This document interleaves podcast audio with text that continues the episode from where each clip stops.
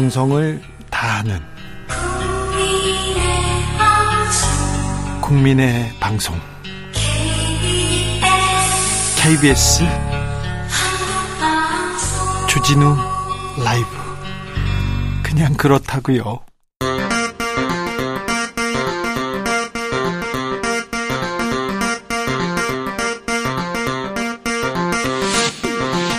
주진우 라이브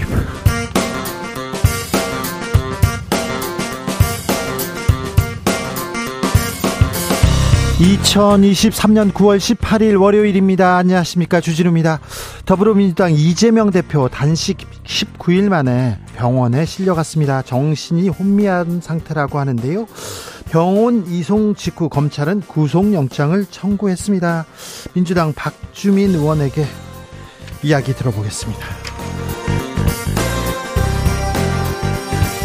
조국 아들 인턴 확인서를 써준 혐의로 재판을 받아온 최강욱 더불어민주당 의원 집행유예형이 대법원에서 확정됐습니다. 최 의원은 의원직을 상실했습니다. 정치적 원의 시점에서 살펴보겠습니다. 중국 경제 상황 예상보다 더 나쁘다고 합니다. 40년 호황은 이제 끝났다. 올해 아, 중국이 목표하는 경제 성장률 달성 어려울 것이다. 이런 비관적 전망 계속 나오는데요. 중국발 경제 위기, 우리 경제에 미치는 효과는 무엇인지, 어떤 영향을 미칠지 경공술에서 짚어봅니다. 나비처럼 날아 벌처럼 쏜다. 여기는 주진우 라이브입니다. 오늘도 자중차에 겸손하고 진정성 있게 여러분과 함께 하겠습니다. 아, 추석 연휴가 다음 주부터인가요? 다음 주부터면 아, 추석 준비를 벌써 해야 됩니다. 6일 쉬는 사람들도 있고요. 아, 우리는 빨간 날로 다 못 쉬어요. 그런 분들도 많습니다. 연휴 때 일하시는 분들 때문에 우린 또 편안하게 연휴 보내지 않나 이런 생각도 하는데요. 그 아무튼 추석 준비는 해야 될 것 같아요. 벌써 차가 막히기 시작하더라고요. 주진우 라이브에서도 다양한 특집들로 여러분 어떻게 어, 어떻게 추석 선물 드릴까 선물 꾸러미 지금 어, 챙기고 있습니다. 자 추석 어떻게 보내실 거예요? 어떻게 음, 보내야 잘 놀았다고 소문 날지 어떻게 보내야 의미 있다고 소문 날지 아, 좀 알려주십시오. 추석 때 아, 추석 잘 보내기 꿀팁 여러분의 지혜 모아보겠습니다. 문자는 샵 9730 짧은 문자 50원 긴 문자는 100원이고요. 콩으로 보내시면 무료입니다. 자 사연 소개해 주시면요. 좋은 사연은 뽑아가지고 커피 쿠폰 보냅니다. 추석 연휴 잘 보내자고 지혜 나누자고 커피도 드리고 있습니다. 그럼 주진우 라이브 시작하겠습니다.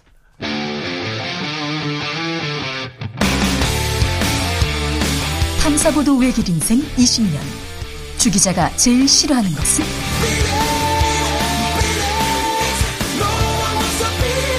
이 세상에서 비리와 부리가 사라지는 그날까지. 오늘도 흔들림 없이 주진우 라이브와 함께.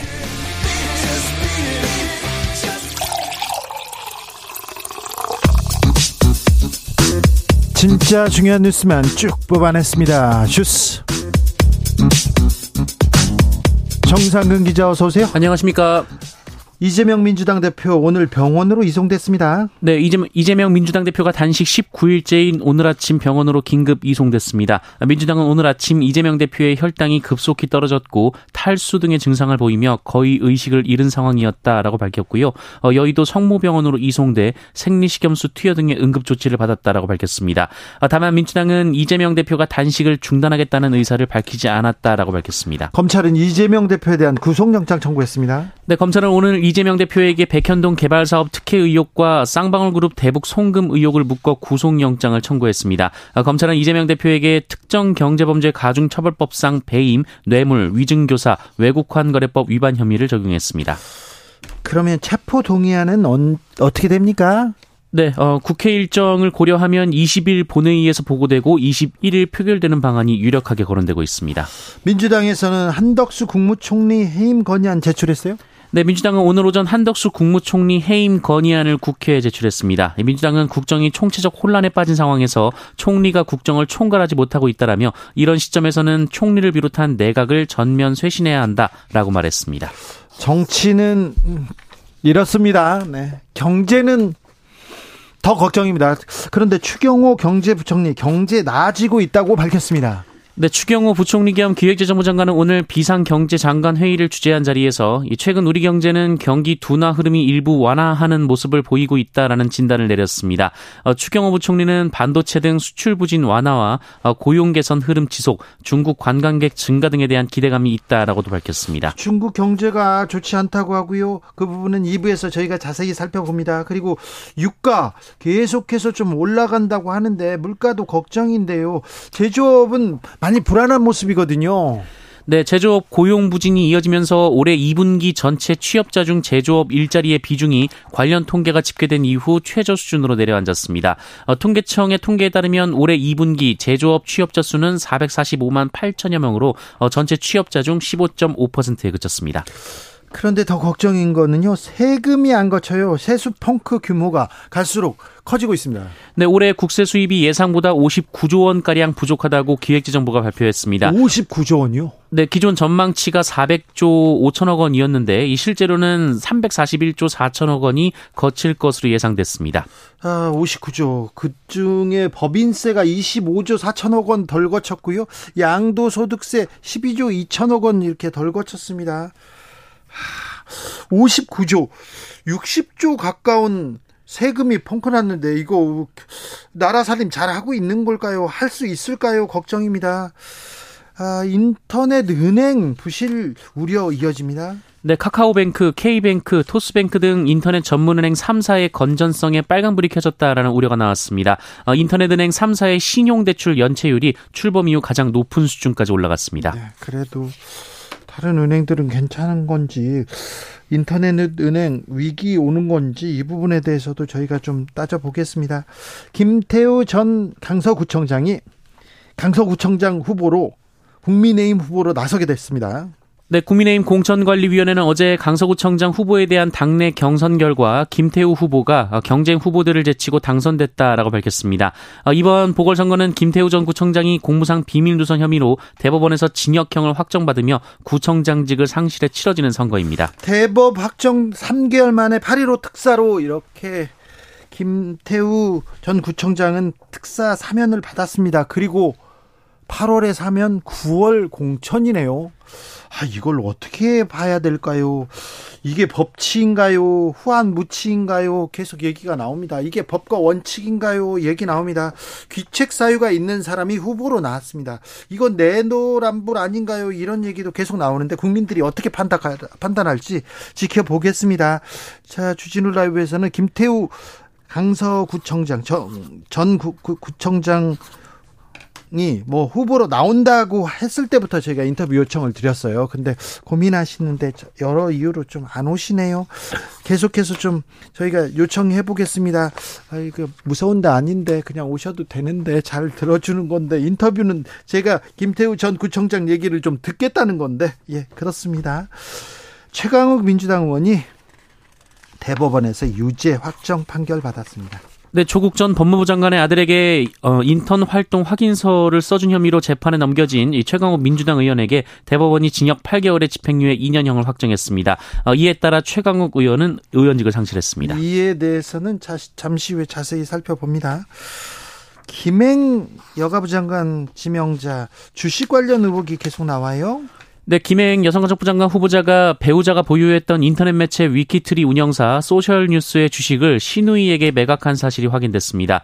공직자 윤리법상 신우이는 주식 백지 신탁 대상 이해관계자는 아닙니다만 김행 후보자는 김건희 여사와의 친문서를 부인하면서 자신은 당시 위키트리와 무관했다라고 주장해왔는데요. 나는 무관해요. 그러면서 신우이한테 이렇게 넘겼다는 거죠? 네, 김행 후보자는 오늘 인사청문 준비단 사무실로 출근하면서 2013년 청와대 대변인 자리로 가면서 주식 백지 신탁 명령을 받았다라며 어, 그러나 회사가 적자인 데다 금융권 부채가 많아 팔 수가 없었고 남편 지분은 신우이가 떠안아 주겠다며 산 것이다라고 밝혔습니다. 유인촌 문화부 장관 후보자 어, 재산이 많네요. 네, 국회 제출된 인사 제출된 인사청문 요청안에 따르면 유인촌 문화부 장관 후보자는 본인 명의로 72억여 원, 배우자 명의로 90억여 원 등 총 162억여 원의 재산을 신고했습니다. 어, 여기에는 28억 상당의 강남 압구정동 아파트와 45억 상당의 성동구 성수동 아파트, 신당동의 8억여 원 상가 8억여 어, 원의 상가가 포함이 되어 있습니다. 네.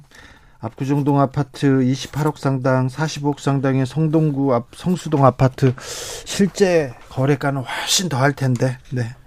아, 청문회 때 좀 지켜보겠습니다.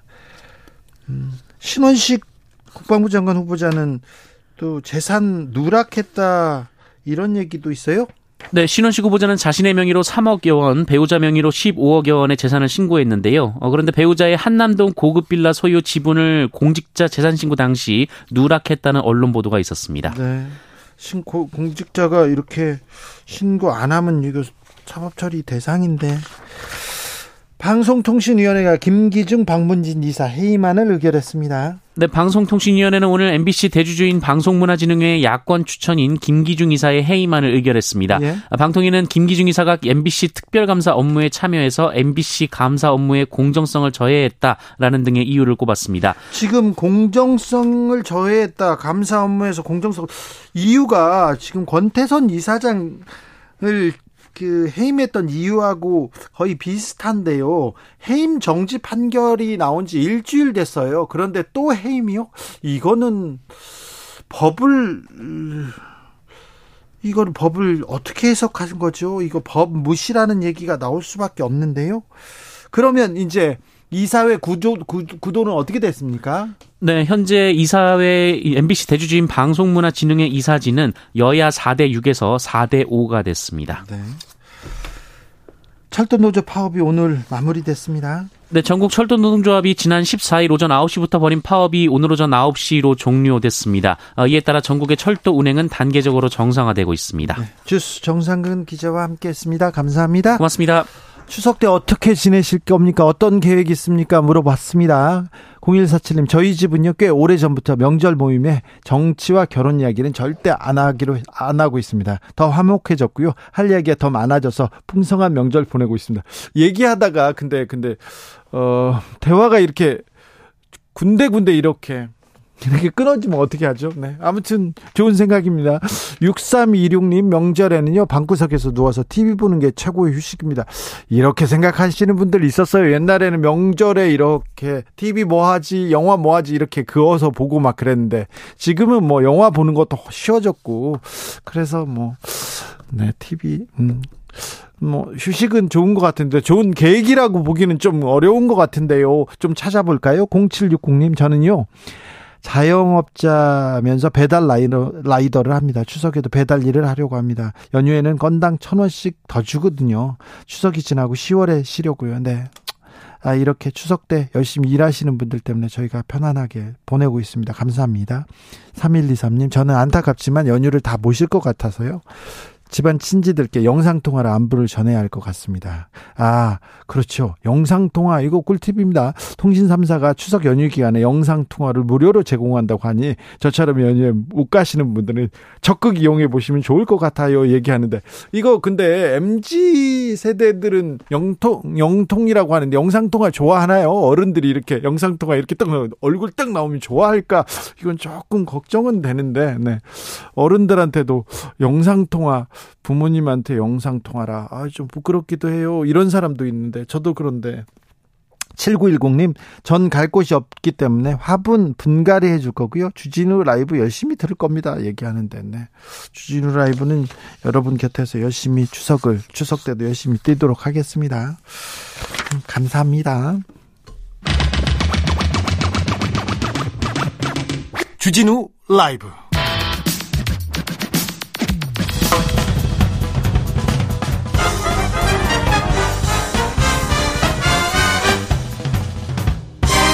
훅 인터뷰 모두를 위한 모두를 향한 모두의 궁금증 훅 인터뷰 요양시설에서 노인 학대 사례 계속해서 나옵니다. 성폭력 사건 있고요. 폭행 사건 있고요. 방임 학대까지 CCTV가 있는데 목격자들이 있는데 버젓이 이런 일이 계속 벌어집니다. 음, 예. 노인 인구는 계속해서 늘고 있는데 우리 사회 뭐 어떻게 해야 될까요? 어떤 준비해야 될까요? 건국대 사회복지학과 이미진 교수 연결했습니다. 교수님 안녕하세요. 안녕하세요. 네. 어, 얼마 전에 충남의 한 요양원에서 노인 간 성폭력 사건이 있어서 아, 매우 걱정됐습니다. 왜 이런 일이 발생했다고 보십니까? 지금 신문 기사에 나온 내용을 토대로 이제 발생 원인에 대해서 생각을 해보면 시설에서는 가해자와 피해자의 공간 분리가 중요하다는 점에 대해서 인지하지 못하, 못하고 있었던 걸로 보여지고요. 예. 하나의 이벤트로 보고 이것만 덮고 가면 된다 이렇게 안이하게 인식했던 것 같습니다. 네. 우리나라 그 노인 요양시설을 보면 개인실이 아니고 대부분 4명이 같이 거주하는 다인실 구조로 돼 있거든요. 예. 그래서 이렇게 다인실 구조 하에서는 노인 사이에 폭력 및 학대가 빈번하게 일어날 수 있어요. 네, 그런데 이를 예방하기가 좀 어려운 측면이 있고요. 예. 만약에 이분들이 같은 방을 사용했다면 어, 가해자, 피해자를 분리해야 되는데 공간이 부족했을 가능성도 있고요. 예. 같은 방을 사용하지 않더라도 같은 층에서 거주하게 되면 자주 만나시게 되겠죠. 그럼 예. 반복적으로 폭력 피해를 받을 수밖에 없는 상황이 발생하게 되고요. 지금 충남 요양원 사례를 보면 피해자분이 와상 요인이시더라고요. 예. 그래서 저항을 할 수 없는 이런 굉장히 취약한 상태에 있는데 같은 공간에 계속 계시면서 폭력 피해가 어, 재발됐던 걸로 보이고요. 또 중요한 건 시설에 거주하시는 노인분들 인지 기능이 굉장히 안 좋으세요. 예. 일부 종사자분들은 이분들 사이 일어난 일에 대해서 진지하게 보지 않는 경향이 있어요. 그러니까 치매 노인이니까 아무것도 모른다 이렇게 인식을 하시고 노인이 하시는 말씀도 무시를 하거나 존중하지 않는 그런 태도를 갖고 있고 그렇기 때문에 이런 일 발생했을 때도 좀 무심하게 별일 아닌 것처럼 그렇게 대응을 한 것으로 보여집니다. 네. 노인 학대가 아, 요양원 등 각 기관에서 지금 아, 많이 발생하는 겁니까? 아니면 요즘 요즘 좀 증가하고 있는 겁니까? 제가 요즘 많은 기사를 읽은 것 같아요. 아, 이게 정말 사건이 많아서 예. 이게 보도가 되는 건지 예. 아니면은 그동안은 밝혀지지 않았던 은폐돼 있던 것들이 보도화가 되고 있는지 이걸 알긴 참 어렵거든요. 예. 이것에 대한 조사는 실은 국내외에서 이루어진 적이 없어서 참 이것에 대해서 이야기하기 어려운 측면이 있습니다. 근데 다만 그러니까 노인인 건 많아지니까 예. 시설에 입소하는 노인들도 많이 늘어나시잖아요. 네. 그래서 10년 전과 비교해 보면 시설에 들어가시는 분이 한 1.7배 정도 증가한 걸로 나와요. 예. 그렇지만 이제 시설 학대 신고된 건수로 보면 그 건수가 훨씬 많거든요. 약 2.7배 정도 증가한 걸로 나와요. 예. 그래서 어, 이 숫자만을 보았을 때는 시설 학대에서 그 건수가 늘어나는 것으로 보여지기는 합니다. 다만 이제 우리가 좀 생각해 봐야 되는 거는 예전에는 인권 감수성이 굉장히 낮았잖아요. 예. 아동학대나 뭐 노인학대나 이런 학대에 대한 감수성이 굉장히 낮았는데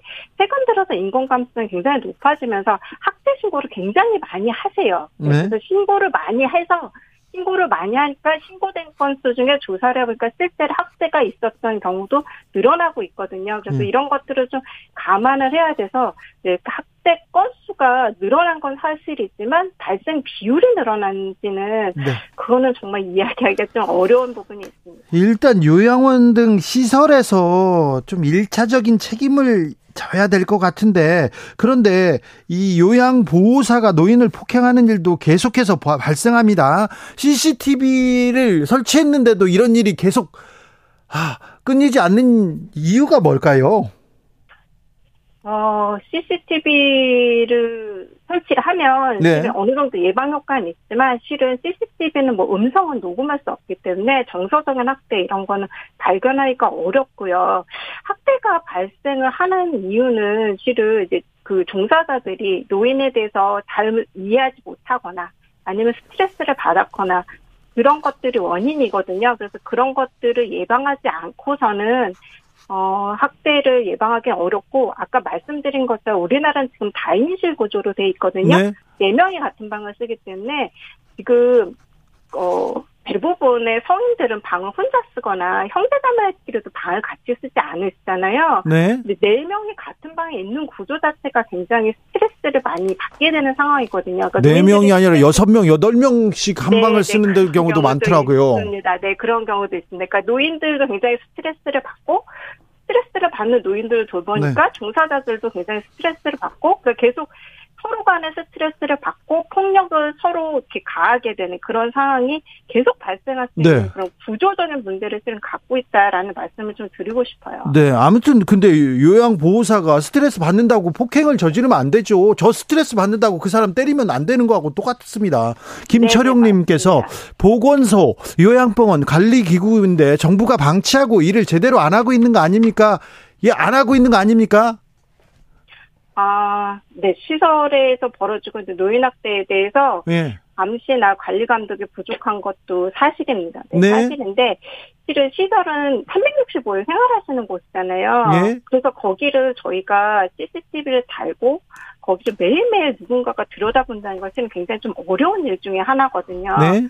그래서 시설 학대를 줄이기 위해서는 실은 개- 시설이 오픈돼 있어야 돼요. 그렇죠. 네, 외부에 있는 사람들이 네. 들어가서 볼 수 있는 그래서 누구나 시설 시설 내에서 어떤 일이 벌어지고 있는지 볼 수 있어야 되는데 네. 우리나라에서는 실은 그 시설 내에서 어떤 일이 벌어지고 있는지 그런 인권 지킴이 옴부드맨이라고도 하는데요. 네. 법적인 근거가 없어서 실은 그런 일들이 그러니까 인권 지킴이들이 제대로 시설에 내에서 어떤 일이 벌어지는지 그런 것들을 보기가 좀 어려운 그런 측면이 있어요.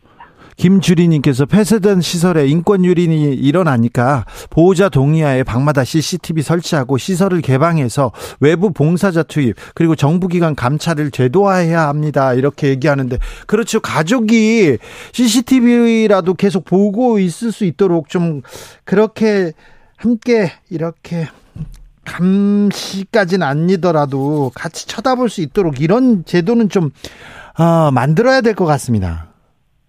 어, 근데 한 가지 조금 제가 우려가 되는 상황 중에 하나는 네. 어, 스트레스를 받는다고 학대를 하면 당연히 안 되죠. 네, 네. 정말 잘못된 일인데 지금 그 시설에서 돌봄을 제공하시는 분 요양보호사 분들인데요. 네. 이분들은 실은 최저임금 수준을 받고 계시고요.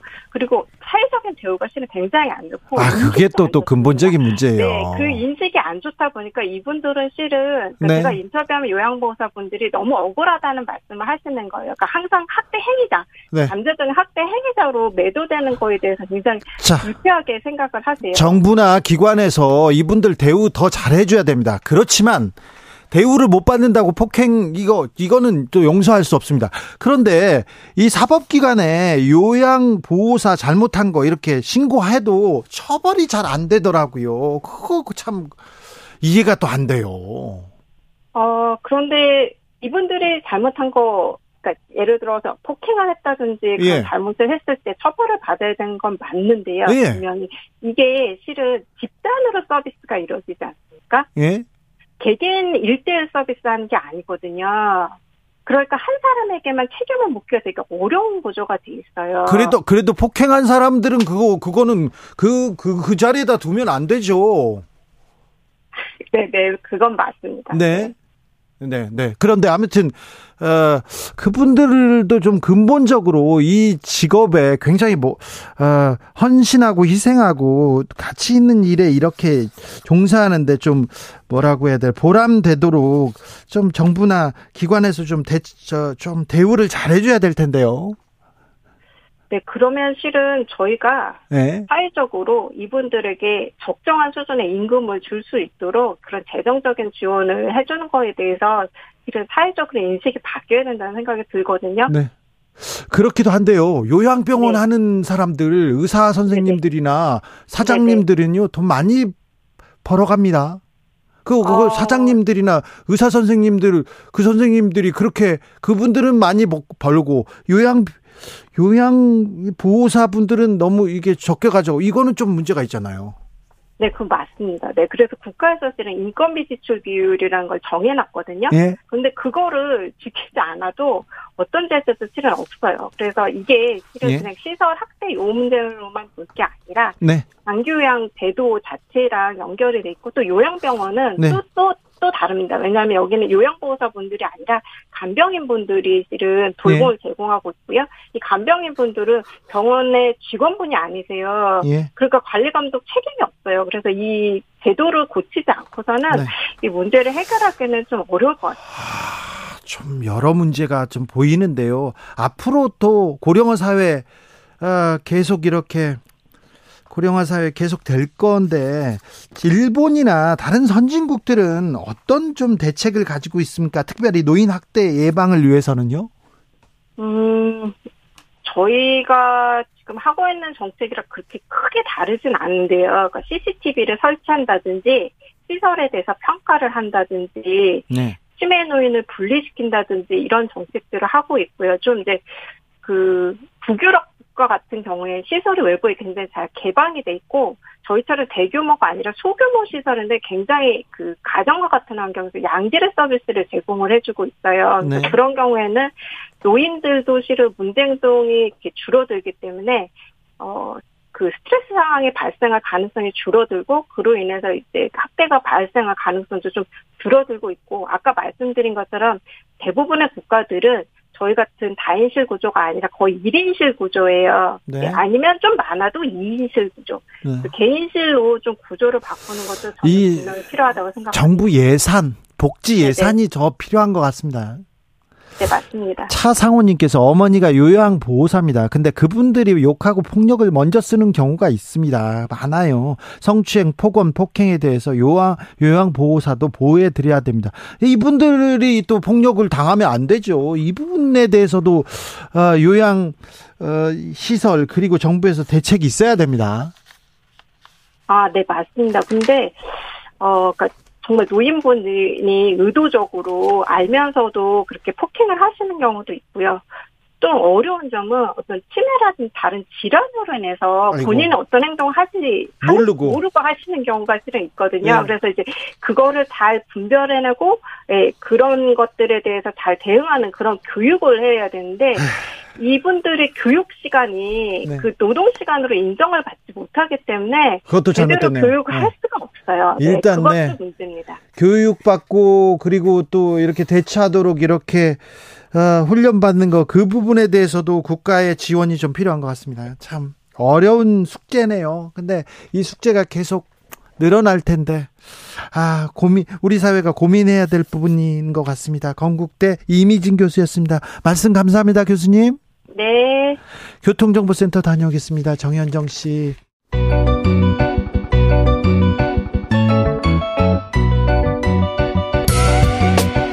한층 날카롭다, 한결 정확하다, 한편 세심하다, 밖에서 보는 내밀한 분석, 정치적 원의 시점. 오늘의 정치권 상황 원회에서 더 정확하게 분석해 드립니다. 이현주 전 국민의힘 의원 어서 오세요. 네, 안녕하세요. 부드러운 카리스마 이현주입니다. 그리고 노영희 변호사입니다. 네, 노영입니다. 네. 단식 중이던 이재명 대표는 병원에 실려갔습니다. 검찰은 구속영장을 청구했네요. 아, 이 대표가 오늘 아침 병원으로 이송된 직후 이뤄진 일입니다. 어떻게 보셨습니까, 이현주 의원님? 아니 뭐 예상은 했는데 네. 그죠? 예, 예상은 예상했는데 한 글쎄 저는 너무 득달같이 그죠 네. 그런 감은 좀 있어요. 뭐 어차피 구속영장 청구를 검찰에서 할 거면 네, 안할 수는 없겠죠. 뭐 이번 주에 어. 한다는 얘기가 있었어요. 그렇긴 한데 그래도 며칠이라도 그러니까 뭐라고 해야 되지? 제가 볼 때는 아니 처벌할 게 있으면 하고 수사할 게 있으면 하고 구속할 게 있으면 하고 그걸 뭐라고 하진 않죠. 근데 아, 이 과정에서 쭉 보면 아, 우리가 그래도 인간적으로 그 뭐라고 해야 되죠? 우리 그 한국 사람들 정서라는 게 있잖아요. 법에도 눈물이 있다, 네, 그 정서가 있다 이런 얘기도 하잖아요. 아니 물론 뭐 그분들이 이재명 대표를 뭐 어, 눈물로 보게, 보진 않겠죠. 그리고 그 부분에 대해서도, 단식에 대해서도 저는 여러 가지 의견이 있을 수 있다. 네. 라고 생각을 해요. 비판할 수도 있고. 그런데, 어쨌든 이렇게 실려갔는데, 한 2, 3일이라도 더 두고 보고 하지. 조금 이런 부분들은 옛날에 이러지 않았는데 왜 이렇게 정치가 이렇게 됐나 이런 생각은 들어요. 노영 변호사님. 사실 꼭 오늘 그 시간에 했어야만 되는가? 이거는 음. 사실은 네가 하는 건 다 쇼다. 너는 음. 꼼수를 부리고 있다. 그런 건 안 통한다. 이제 이걸 보여주려고 하는 전 일부러 메시지를 음. 지금 그런 식으로 전달하는 음. 거라고 생각해요. 지금 한동훈 장관이 하는 아. 말이나 검찰이 하는 행동을 보면 한동훈 장관 바로 또 폼을 열었습니다. 네, 그러니까 뭐 수사받는 피의자가 뭐 단식해서 자해한다고 어쩌고 이러잖아요. 네. 그러니까 그 얘기는 무슨 얘기냐면 대한민국 제일 다수당의 대표를 사실은 협작권이나 잡범으로 표현을 음. 하는 거예요. 말하자면 네. 말하자면 그러면서 폄훼를 하고 특히 이재명 대표가 하는 그 메시지가 정말 아무짝에도 쓸모없는 억지다 이런 얘기를 지금 본인이 이제 행동으로 사실은 보여주는 거거든요. 어, 이렇게 되면 상대방이 어떠한 주장을 했는데 그 주장에 대해서는 전혀 언급하지 않고 전혀 감안하지도 않고 무조건 어, 내 생각이 옳다. 너는 나쁜 놈이다. 이제 이 얘기를 국민을 향해서 외치는 건데 이거는 법무부 장관으로서는 정말 잘못된 거다. 유감 표시 정도는 해야 되는 것 같은데 너무 잔인한 그런 상황인 것 같고요. 이렇게 되면 사실은 되게 모욕적인 거거든요. 정말 모욕적이고 잔인한 것 같아요. 정말. 음. 아니, 뭐 저는 제가 보니까 되게 어리석은 것 같아요. 이렇게 해서 뭐 도움이 되나? 그런 생각이 들어요. 그리고, 어, 설사 있잖아요. 마음속으로 그렇게 생각해도 그 네. 얘기 굳이 안 해도 돼요. 네. 그렇잖아요. 그냥, 그냥 그냥 사실은 이게 정치라든가 리더들의 어떤 그 미덕 같은 게 있잖아요. 네. 그래서 어, 이 자체, 뭐, 예를 들어서 이 단식에 대해서 마음에 안 들 수도 있고 비판적으로 볼 수도 있어요. 네. 하지만 예를 들어서 이런 거 있잖아요. 우리가 어, 장례식장 같은 경우에는 네. 정말 마, 정말 사이가 안 좋은 사람이라도 어, 가서 위로하잖아요. 네. 그죠? 그리고 경사에는 가서 축하도 하고, 네. 아니, 속으로 그렇게 축하 안 하고 위로 안 해도 겉으로는 그런 예의를 이렇게 표시를 한단 말이에요. 그래서 이게 저는, 아, 기본 어떤 관계가 완전히 깨졌구나. 정치에서의 도익이라든가 이런 거. 아니, 그리고 예를 들어서요, 나중에 조금 지나 가지고, 뭐 며칠이라도 지난 다음에, 어, 영장을 청 구를 했는데 막 이상하게 막 폐악질을 한다든지 이러면 그건 좀 다른 얘기겠지만 그건 아니잖아요. 그러니까 아, 그리고 말을 이 얘기 왜 하는 건지 저는 모르겠어요. 이 얘기 하면 검찰에 도움이 되나요? 그리고 여당에 도움이 되나요? 아니, 정부에 도움이 되나요? 오히려 저는 말이죠. 어, 그동안에 이제 우리 대한민국의 보수 세력이랄까요? 보수 정치인들의 네. 어떤 어떤 그 어 뭐라 뭐랄까 이미지 뭐 이런 것들이 약간 고리타분하고 답답하고 어 굉장히 그 그 뭐 나쁘게 얘기하면 꼰대 같은 그런 게 있지만 그럼에도 불구하고 어 이렇게 또 요럴 때에는 좀 이렇게 그 서로 얘기 좀 안 하고 자제도 해주고 네. 이런 것들이 있었거든요. 예. 그런데 제가 왜 그러냐면 제가 얼마 전에 그 우리 당 지지 자였던 어르신들을 몇 번을 만났는데 네. 이 얘기 하시는 거예요. 그러면서 아이 너무 단식하는데 그러지 말아줘. 응? 그런다고 뭐 이기는 것도 아니다. 그런다고 어떤 어 본질적으로 뭐 어떤 결정적인 어떤 변화가 생기는 것도 아니다. 아무런 소득도 없는 이런 행동들을 왜 해가지고 국민들 보는데 눈살 찌푸리게 하냐. 그리고 여당이면 좀 이렇게 좀 제너러스하게 예. 그죠? 야당은 막 이렇게 어쨌든 그렇지만 권력을 갖고 있는 쪽에서는 좀 포용하는 좀, 그런 네. 자세가 그래야 국민들이요 통합도 되고요. 국민들도 마음이 좀 편해져요. 그런데 한동훈 장관은 왜 그럴까요? 왜 그럴까요? 저는 그분의 그냥 캐릭터인 것 같아요. 캐릭터? 네, 원래 이런 사람인가 보다, 원래. 그러니까, 근데, 음. 이 리더, 그러니까 공부는 되게 잘했는지 모르겠지만, 뭐 제가 생각할 때 저 잘 모르겠어요. 이분 어떤 신지 모르겠지만 어 이때까지 공부는 되게, 왜 그런 거 있죠. 공부는 되게 잘하는데 정말 인정사정 없는 뭐 이런 느낌? 네, 중요한 거는 뭐 공감 능력이 조금 제가 봤을 때는 좀 그런 종류의 공감 능력은 없으신 것 같은데 부족한 것 같은데 그거보다 더 중요한 게 이거가 있어요. 예를 들면 구속이 되어 있는 피의자라 하더라도 집행 정지라고 하는 거를 이제 시켜줘야 건강이 나쁘게 되면. 집행 정지죠? 예. 네, 그러니까 예를 들면 그런 식으로 몸이 견뎌낼 수 없다. 이 수영 생활을 견뎌낼 수 없다. 이런 생각이 들면 실제 죄가 있고 없고 떠나가지고 그 사람을 일단 몸을 회복시켜주는 게 일반적인 우리의 법 원칙이란 말이에요. 네. 형법상. 지금, 아. 지금 오늘 영장 청구하고 아까 기소하고 체포동의안 지금 뭐 국회 제출되고 그러면은 내일이나 요번 주 안으로 어쨌든 뭔가 정리가 될 수 있는 거잖아요. 예. 그리고 다음 주가 추석이에요. 예. 그러면 법원에서 실질적으로 이 영장 실질 심사를 할 때 물론 이제 체포동의안이 부결될지 가결될지 모르겠지만 네. 만약에 정말 가결이 됐다고 치더라도 가결된 상황에서 그 영장 실질 심사를 하게 되면 네. 내일 모레가 추석인데 예. 그리고 지금 단식으로 건강이 거의 20일 지금 넘게 오늘 지금 나온 속보가 그거잖아요. 병원에 옮겨져서 일단 있지만 먹지는 않고 계속 단식하겠다는 거거든요. 지금 예. 입장 나온 게. 그러면 그런 사람을 상대로 해서 법원이 뭘 어떻게 하겠습니까? 20일 가까이. 아, 제가 예. 보니까요. 완전히 오히려 이거는 만약에 한동훈 장관 말대로 그죠? 어, 이런 어떤 단식한다고 해서 사법 시스템이 정지되는 어떤 선례 어, 이런 걸 만들어내면 안 된다라고 생각을 한다면 어, 그렇다면 본인이요. 어, 여기서 막 이렇게 이런 심한 말 막 하고 막 이렇게 하면요. 오히려 역효과 나요. 그냥 순리대로 그냥 조금 조금 지켜보다가 또 영장 청구할 때 그때 하고 그러면 예를 들어서 만약에 단식해서 이렇게 실려 가서 그래서 영장 청구를 못 하고 오래 시간이 끌게 된다. 네. 그러면 그걸 보는 국민들이 이런저런 얘기들을 하고 판단을 다 하실 거예요. 예. 그죠? 근데 그게 아니고 네. 막 득달같이 이렇게 막 하고 계속 조롱하고 막 심한 말하고 막 이렇게 해 버리면 네. 한국 사람들의 정서가 뭐냐면 약자를 동정하게 돼요. 응? 아. 그러니까 제가 볼 때는 이거는 전략적이지도 않고 네. 아주 어리석기 짝이 없는 행동들이다. 왜 이러는 걸까? 알겠습니다. 응. 네. 어, 제가 이제 사건 기자 오래 해가지고 잡범들 많이 만나봤는데요. 잡범들 밥 안 굶어요. 단식 안 해요. 유치장에도 저 조금 좀 다녔어요. 뭐 어. 좋은 일로는 아니고 다녔는데 아, 저는 밥을 못 먹겠더라고요. 밥도 못 먹고, 아, 입맛도 없고 그런데 잡범들 음. 들어오잖아요. 밥도 잘 먹고요. 아, 행복하게 편안하게. 아, 잘 먹어요. 그래서 아, 밥을 단식을 하는 잡범들은 본 적이 없는데 음. 이런 생각도 좀 해봅니다. 아니, 제가 볼 때 전략적으로도 네. 이 맞지 않다. 아주 어리석은 행동이다. 네. 어. 알겠습니다. 네. 어, 인턴 확인서를 써준 혐의로 재판을 받던 최강욱 민주당 의원 오늘 대법원에서 유죄가 확정됐습니다. 의원직을 상실했습니다. 어떻게 보셨습니까, 노영희 변호사님? 일단 뭐 집행유예 실형이 지금 나온 거잖아요. 예. 그러니까는 의원직 상실했고 열린민주당에 아마 그때 5번인가 뭐 비례 네. 받았던 분이 어, 승계를 한다고 했습니다. 얘기를 했어요. 네. 근데 네. 어쨌든 뭐 대법원에서 이건 유죄다라고 확정을 해주신 거니까 그거 자체는 우리가 음. 존중을 해야 되는 부분이 있는데. 네.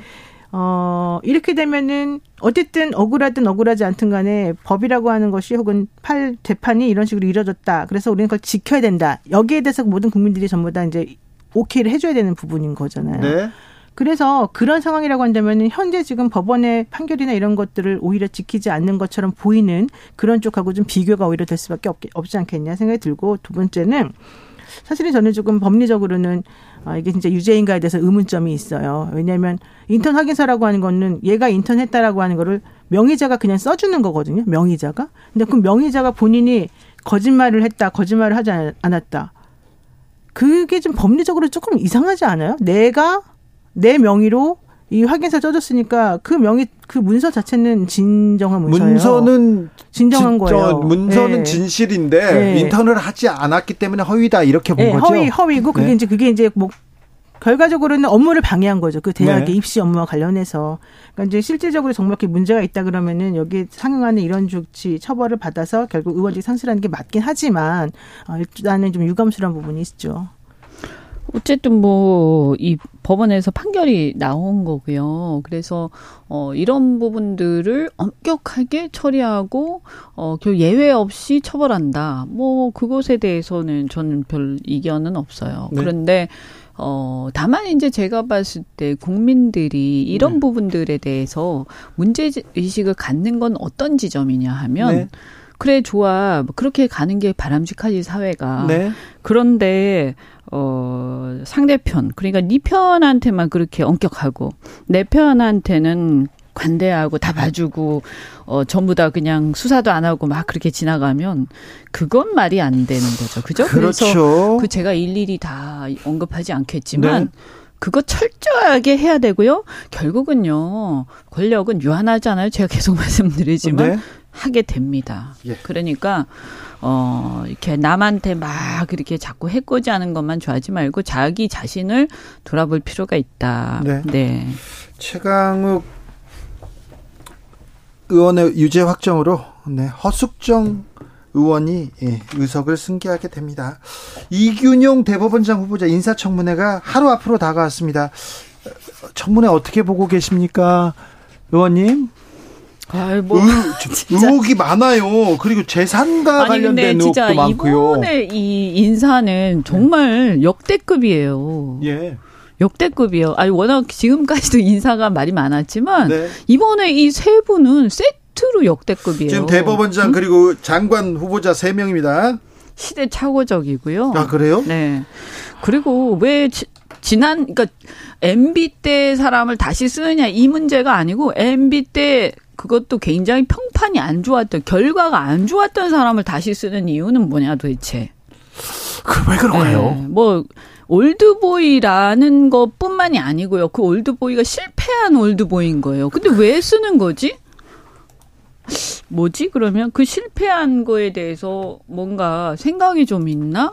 어? 다시 좀 한번 해봐라. 이런 게 아닌 이상은 예를 들어서 블랙리스트 의혹, 예. 블랙리스트 절대로 있어서는 안 된다라고 생각하면 절대로 쓰면 안 되는 거죠 이분을. 그죠? 저는 기본적으로 음. 이균용 후보자에 대해서는 좀 할 말이 조금 있는데 네.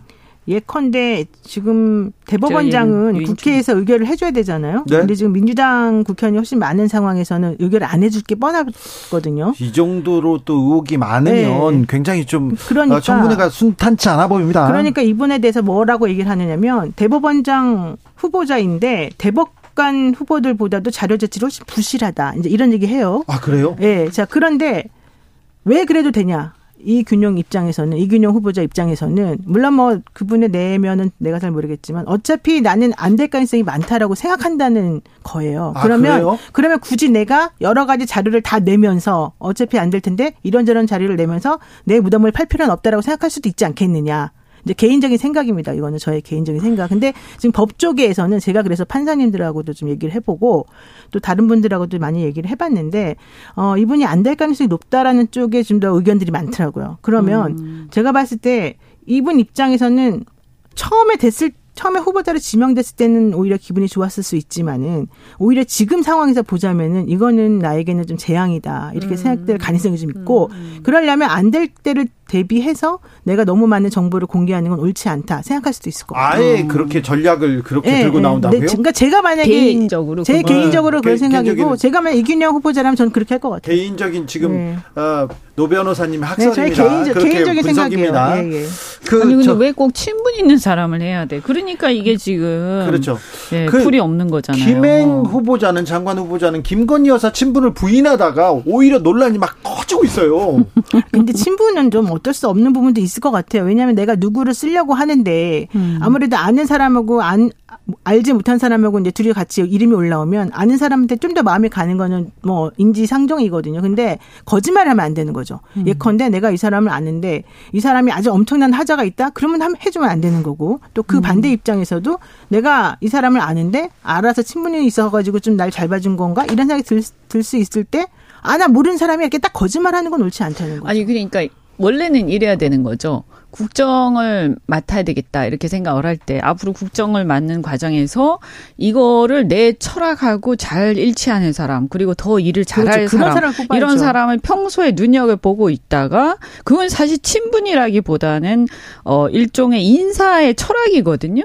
근데 이제 문제는 뭐냐면 사람이 없어 그리고 아무리 봐도 괜찮은 사람이 없는데 어, 그리고 특히 그 친분이 있는 사람이 문제가 많단 말이에요. 그런데도 친분이 있다는 이유로 모르는 사람이지만 괜찮은 사람들이 많이 있는데도 불구하고 그걸 다 제끼고 친분 있는 사람을 쓴다. 이것은 어, 인사권을 사사롭게 쓰는 거고요. 인사권을 사사롭게 쓰는 것은 사실 대통령의 권한은 국민들로부터 주권자로부터 위임을 받은 건데 네. 거기에 핵심이 뭐냐 인사권과 재정권이에요. 그렇죠. 그런데 이 인사권과 재정권을 사사롭게 쓴다. 네. 이것은 사실은 국민 주권주의 위반이에요. 그렇죠. 음. 그거 되게 원칙적인 말인데 이제 현실적으로 사실 그렇게 못된 안 되는 경우가 많겠죠. 그러나 노력은 좀 해야 되는 거거든요. 내가 완벽하게 하지 못하더라도 정도의 어, 바로 그거거든요. 근데 예를 들면 이런 게 있어요. 이균영 후보자가 세평 같은 거는 신경 쓰면 안 된다. 내지는 세평을 모아가지고 누구를 뭐 뽑고 안 뽑고 이렇게 하면 안 된다. 뭐 이런 취지의 말을 이제 한 걸 제가 기억을 하는데 사실 저한테도 세 평이 많이 와요. 물어보러. A는 어떻고 B는 어떻고.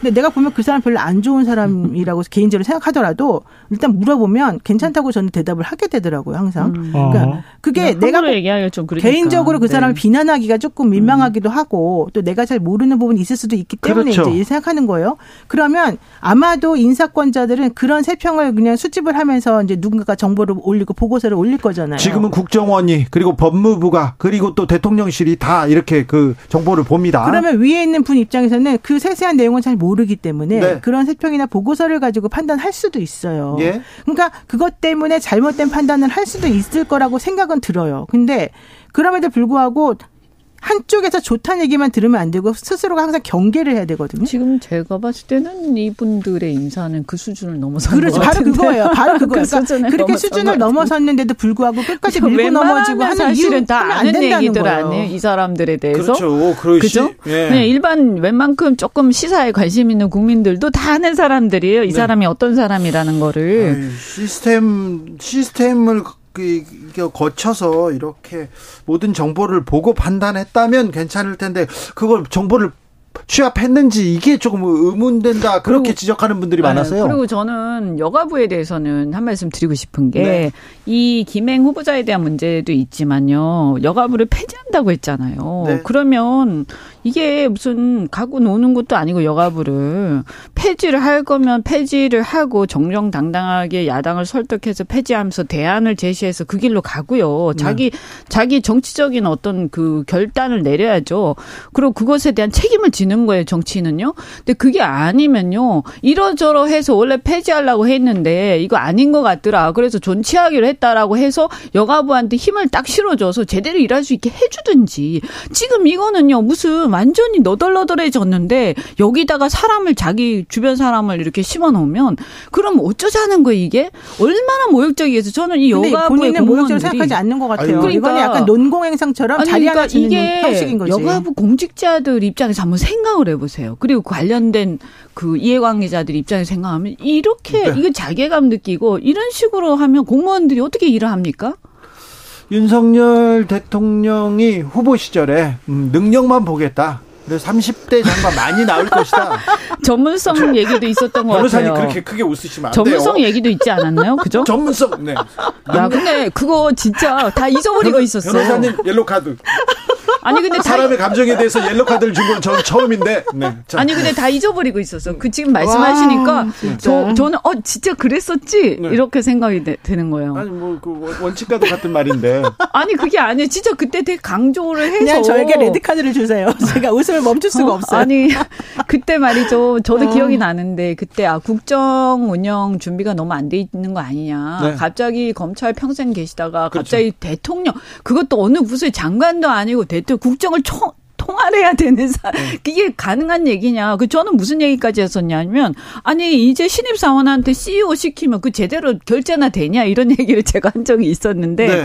그러니까 이런 그렇게 막 사람들이 걱정하고 비판하고 하니까 그때 나온 얘기가 아 내가 사람을 잘 쓰면 된다. 그렇죠. 전두환 대통령도 사람을 잘 써서 자기는 별로 아는 게 국정을 아는 게 별로 없었어도 그때 잘했다 뭐 어쩌다 막 이런 얘기를 막 하면서 그래서 전문성 있는 사람 인재를 골고루 등용하면서 젊은 사람도 많이 쓰고 뭐 그래서 아주 원칙적인 얘기지만 네. 그것을 상당히 막 강조해서 얘기를 했어요. 그렇죠. 그래서 사람들이 네. 아니 뭐 그걸 또 굳이 아니, 아 이거 거짓말이야라고 얘기 어, 생각할 필요까지는 없잖아요. 그냥 얘기하면 있는 그대로 사람들 받아들이는 거 아니에요. 네네. 잘 모를 때는. 네.